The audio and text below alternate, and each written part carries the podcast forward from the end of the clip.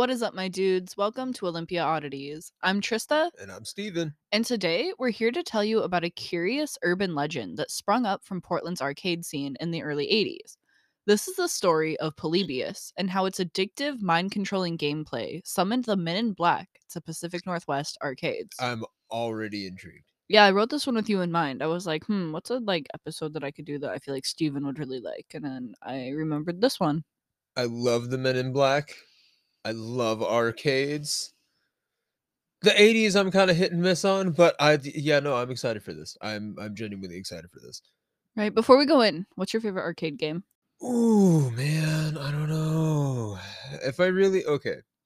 I've never seen one in person, but I usually go online and play it. Dig Dug.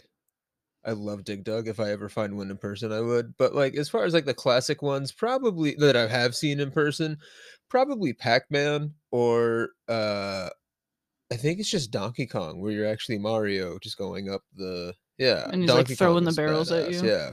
Other than that, I usually go for like pinball machines of any sort, of any variety, especially the gimmicky ones like ACDC, the Monsters. Uh, I'm, trying to think of Batman. That was a fun one. R.I.P. The Metallica pinball machine at Jake's. Oh yeah.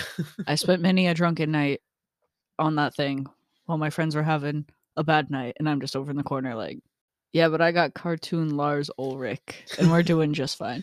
I think my favorite arcade game. No, I know my favorite arcade game. I'm backing that sentence up. I'm confident in my answer. Area 51, hands down. Anytime I see that machine anywhere, I will play it. Bowling alley, I'm there. Roller skating rink, before a movie, I'm there. I was about to say, I got two more things to say. One, my favorite pinball machine is at Yardbirds. It's like a, a billiards based one, which is Oh, kind of yeah. fun. Yeah, I showed it to you that one day. And there's like, yeah, I don't even think it's like an eight ball, but there's a billiard ball that you can hit with a little pinball. um, and yeah, it's actually really easy to get like three to four balls at a time in there. But also, how could I have forgotten about the Jurassic Park arcade game that we did? Oh yeah, That I- was badass. the quesadilla factory. That one was so much fun. like we we did that one and then the I almost said Night of the Living Dead, the Walking Dead one, which was very similar, but nah, Jurassic Park all the way. All day, every day. I think that one's that one gets an honorable mention. The legend of the game Polybius says that in 1981, a mysterious new arcade game began popping up in Portland, Oregon arcades. The game allegedly appeared in several different suburbs, and because this was something of a rarity at the time, it attracted a lot of attention from people eager to give the game a shot. And quite the game it must have been, because soon enough, lines of people started to form around the machines. The gameplay was addicting, so much so that fights would begin to break out in these lines. Oh man. That's that's intense. The game was causing people to become aggressive and possessive over its gameplay, but that wasn't the weirdest bit. The strangest thing was that these machines seemed to be visited by strange men, allegedly the men in black, who would gather the data from the machines.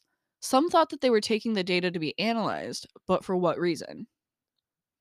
Like I was a about to say- secret, shady government arcade game project. What do you think the data is? Probably like high scores and stuff. Like I'm curious what they were like running the high scores for, like where they dropped off in the game or like where to, I I don't know, that's weird. And then also, you know what this reminds me of? Hmm. That soda machine. in oh Seattle. yeah, the mystery vending machine. I wish it would make a return. I'm sad that I, I never got to go. I hope that it's just a COVID thing, but yeah, I, I never got to go either. I hope that comes back. So do I. But that's immediately what this makes me think of, and I love it. People who had played the game also started to suffer from weird side effects like amnesia, insomnia, night terrors, and hallucinations. Then, just as suddenly as it had arrived, all Polybius games disappeared, just one month after they'd made their first appearance. You know, after all of those side effects, now I'm just starting to think lead poisoning. and the fight's breaking out, just lead poisoning. I should have never introduced you to the lead poisoning to serial killers of the 70s outbreak because now everything goes back to lead poisoning. But This is the first time I brought it up. Well, okay, no, that's not true. But brought it up on air. So, was Portland the testing grounds for a government mind control project? If you search online, you can find accounts of the game from people who really do seem to remember Polybius, or at least a game that was very similar to it. Let's get into some more details of the game and some theories behind what Polybius really was, or if it ever did really exist. Most accounts say that the name of the company that made Polybius was Sinneschlagen. I'm trying my best That's here. I know. A writer, Brian Dunning, described this as a not quite idiomatic German, meaning that it's a word constructed outside of the norms of German usage and grammar. So basically, someone just kind of crammed two German words together to make a meaning, like make a new word. I mean, that sounds like most of the German language, like the newer words. The name would roughly translate to mm-hmm. something like senses to extinguish slash senses to delete, combining the German word for senses, sine, and loschen, meaning to extinguish or delete. That's eerie. Yeah, so right there in the name of the company, it's telling you that it's going to delete or extinguish your senses. That's some Big Brother shit. Historians and some journalists that have done their own research into Polybius made the realization that the name Polybius was also the name of a classical Greek historian. This Polybius was known for his assertion that historians should never report what they cannot verify through interviews with eyewitnesses. That's. Uh, I don't know how I feel about that. I think it's a little t- like tongue in cheek, uh, kind of head nod. Once we get into some of the theories, I think that it will kind of make sense. Fun. As for the origin of the legend, its original source is debated. Some people think that it began as a word of mouth thing, first appearing offline. Some think that its first appearance was on Usenet in 1994. Neither of these theories have any evidence supporting them, though. The earliest record of Polybius being mentioned that can be confirmed is an entry under the title Polybius that was added to an arcade game resource called coinop.org on February 6, 2000. The entry mentions both the name Polybius and a copyright date of 1981.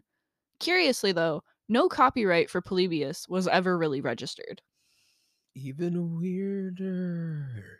The author of this entry also claimed in the description that they were in possession of a ROM image of the game and that they had been able to e- extract text fragments from it, including text that read 1981 Sinnesloshen. Sloshen? Sinnesloshen. I'm really trying. Sinnes. Uh, um. Sinneslachen. Sure, sure. Yeah. Schlochen. The, re- Glockenspiel.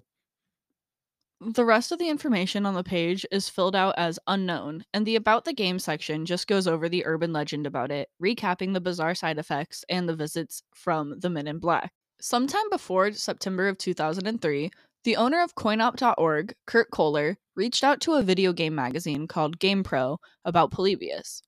In the September 2003 issue, Polybius was featured in a feature story titled Secrets and Lies. This is the first mention of the game in print, and it helped the legend of Polybius reach the mainstream masses. The article had declared that the existence of the game was inconclusive, which helped spark further interest. Because, of course, once you tell people that, they're going to want to go out and find it for themselves, you know? It's like a lost media thing. That's. Uh, I just. I just. I love where this is going already. After Polybius was mentioned in GamePro magazine, a number of people came forward with claims that they had been involved with Polybius.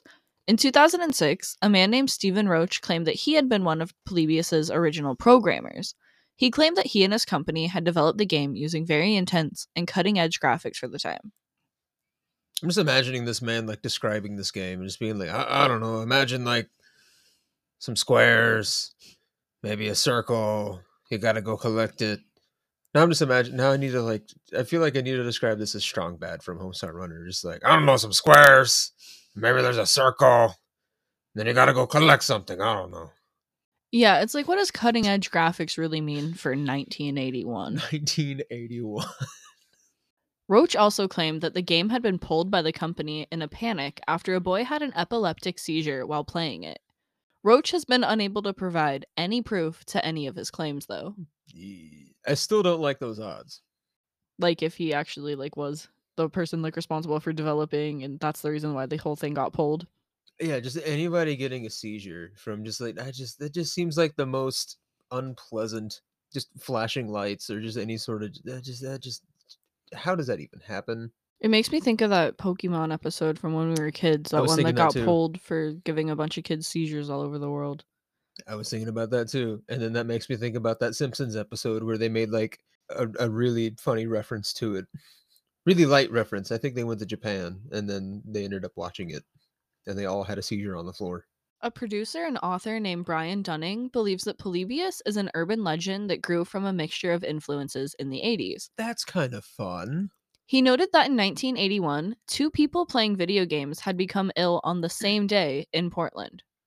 One had suffered a migraine and collapsed after playing the game Tempest, and the other incident had happened after a boy attempting to break a world record by playing Asteroids suffered from stomach pain. Okay, I I've already got a couple of theories for either of those. The first dude, he's just staring at screens for too long because I had that earlier today. The other dude, "Eh, sir, you're breaking a world record, but you need somebody to feed you some food while you're doing it. Oh, don't worry because we're about to break it down because I said, "What?" and I found a uh, a newspaper article from the time about the kid trying to break the world record and we're about to find out what caused his stomach pain. Uh-oh. The answer's funnier than you'd think. Break it down for me.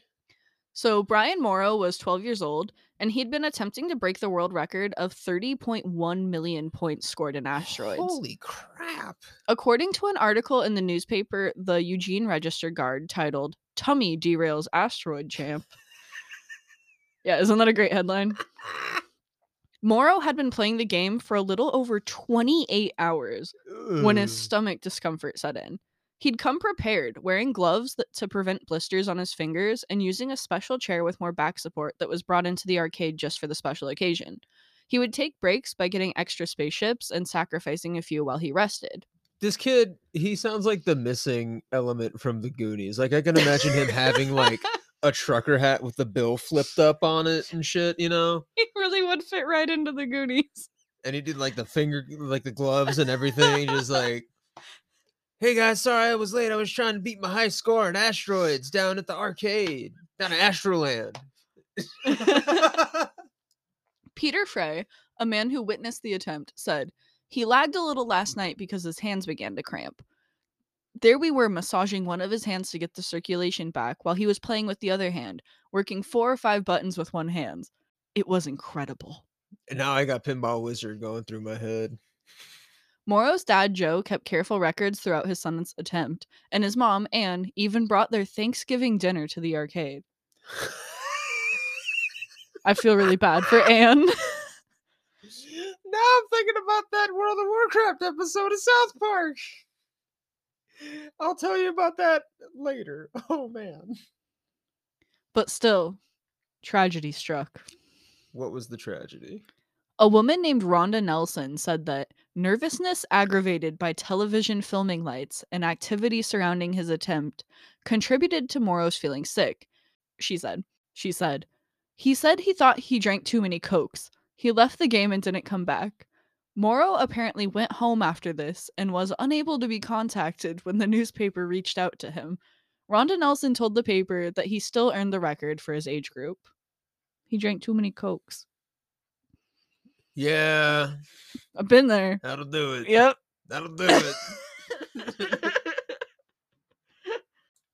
Brian Dunning also discovered that just 10 days after two separate people had fallen ill from excessive gaming, the FBI had raided several arcades in the Portland area. The owners of the arcade had been suspected of using the machines for gambling, and the investigation into it had FBI agents monitoring arcade games for signs of tampering, as well as recording high scores. Dunning believes that these two bizarre events happening so close to each other kind of caused them to form into one giant urban legend that quickly grew legs. I love it. I think it explains everything. that is kind of fun. I, honestly, that's something I can see myself. Even if I'm not like starting arcade now, I can see myself doing that. Just like placing bets. I'm like, how many kids you think are gonna walk up to that machine over there? That are like just like, how, I bet you that kid beats this kid on, on this machine over here, but, but, but blah blah blah blah blah. Just, no, I think they were using the machines to gamble. Like they were like changing the inner systems of like yeah, I was the about to say machines. that part I would not do because I'm not that smart. But I also, would be using them to gamble. yeah, and could just imagine seeing that through the eyes of like imagine you're like an eight to ten year old at an 80s arcade and you see these FBI agents coming in and tampering with stuff, of course you're going to be like Men in Black. And then you hear about two kids getting sick like a week before that and you're like the, the arcade machine's evil. This you know, is I could totally see how they could come to that conclusion. I love it. This is a B storyline for the Goonies, or even a C storyline. He believes that the legend must have started to spread around 1984 since a movie came out that year called The Last Starfighter, which features a plot where a teenager is recruited by aliens who monitor him playing a covertly developed arcade game. I think I've seen that. I've never seen it. I kind of want to watch it now. I think I think I've seen like bits and pieces of it, but not the whole thing. Other people investigating the case have their own theories, though, like internet writer Patrick Kellogg, who believes that the game who believes the game one second who believes the game that many are remembering as Polybius may actually be a different game that actually existed, called Cube Quest. Which sounds like the most boring game ever, doesn't it? That sounds like a working title for the GameCube. Cube Quest was released in 1983, and Kellogg describes the game's visuals as revolutionary and far ahead of typical games of the time. The game often had issues since it was played from a laserdisc, causing lots of visits from people who were repairing the machine, and it was frequently removed from arcades after a short amount of time for the same reason. Dude, no wonder this game didn't last long. It was on Laserdisc. Holy crap. A British filmmaker and video game journalist, Stuart, Stuart Brown, thinks that the origin of the legend actually started in 2000 and not 1981, and thinks that coinop.org owner Kurt Koller intentionally started the rumor as a hoax to drive more attention to his site. Brown claims that he couldn't find any evidence of the game's existence dating before 2000, the same year that the game appeared on coinop.org. You know, I don't see anything wrong with that personally. I mean, it, you want some foot traffic to your website? Yeah, sure. Have a little fun, mythical. Yeah, he basically uh, just like made an ARG, if that is the case. You know what I mean? ARG. Alternate reality game. Oh. Oh, we're about to have like a giant off off mic discussion about this. I was about to say, yeah, he basically just made like his own like video game news tabloid. There you go. Boom. Bat Boy in a video game. While it's unlikely that the real Polybius game was a thing, you haven't missed your chance to play it. In 2007, PC software developers Rogue Synapse registered the domain Sinnesloschen.com and offered a free downloadable game titled Polybius for PC. In 2006, Llamasoft, I love that name, I do Llamasoft announced that they would be making a game called Polybius for the PlayStation 4 with support for the PlayStation VR. Ooh. Are we looking for this game? We should. I'd love to give it a spin. As long as I don't get night terrors or insomnia or amnesia or hallucinations. I'm okay with the men in, ba- men in black paying a visit. Will Yeah, Smith seems cool. Yeah, right. Tommy Lee Jones seems cool. Josh Brolin when he was young Tommy Lee Jones. We'll give him a shoulder. We'll talk about the Jada stuff. We'll throw a little shade. We'll have fun with we'll have fun with them. So Polybius has quite a few appearances in pop culture too, including a 2006 Simpsons episode titled "Please Homer, Don't Hammer 'Em," which features an arcade with a Polybius machine. Nine Inch Nails' video for their 2017 single "Less Than" features Polybius gameplay that was designed by Llamasoft's Jeff Minter. In 2021, it was featured in the Disney Plus show Loki, and a 2020 movie called Ashens and the Polybius Heist heavily references the urban legend about the game. That's fun. Yeah. That's a lot of fun, actually. hmm I especially love the little Simpson shout out. I do too. I love Simpson shout outs specifically. Thank you for listening to another episode of Olympia Oddities. If you want to support the podcast, you can follow us on Facebook or Instagram at Olympia Oddities Podcast. You can leave us a positive review or tell a friend about us. If you want to submit an episode idea or a spooky story of your own, you can DM us anytime or send us an email at olympiaoddities at gmail.com. I'm Trista, and my personal Instagram is at Saloon Ghost. I am Steven, also known as Wildberry Pop Tart. You can find me at the Steven Ramirez on Instagram. And if you do send in a spooky story or an idea and you want us to give you a little shout out, feel free to like send in your name and give us a little note that like gives us permission to give you a shout out. Um until next time, friends. Until next time. Remember to take breaks in your gaming. Get up, stretch your legs, get Drink some water, Yeah. rest those eyes. Go outside. Don't make your mom bring Thanksgiving dinner to the arcade though. You got to draw a line somewhere.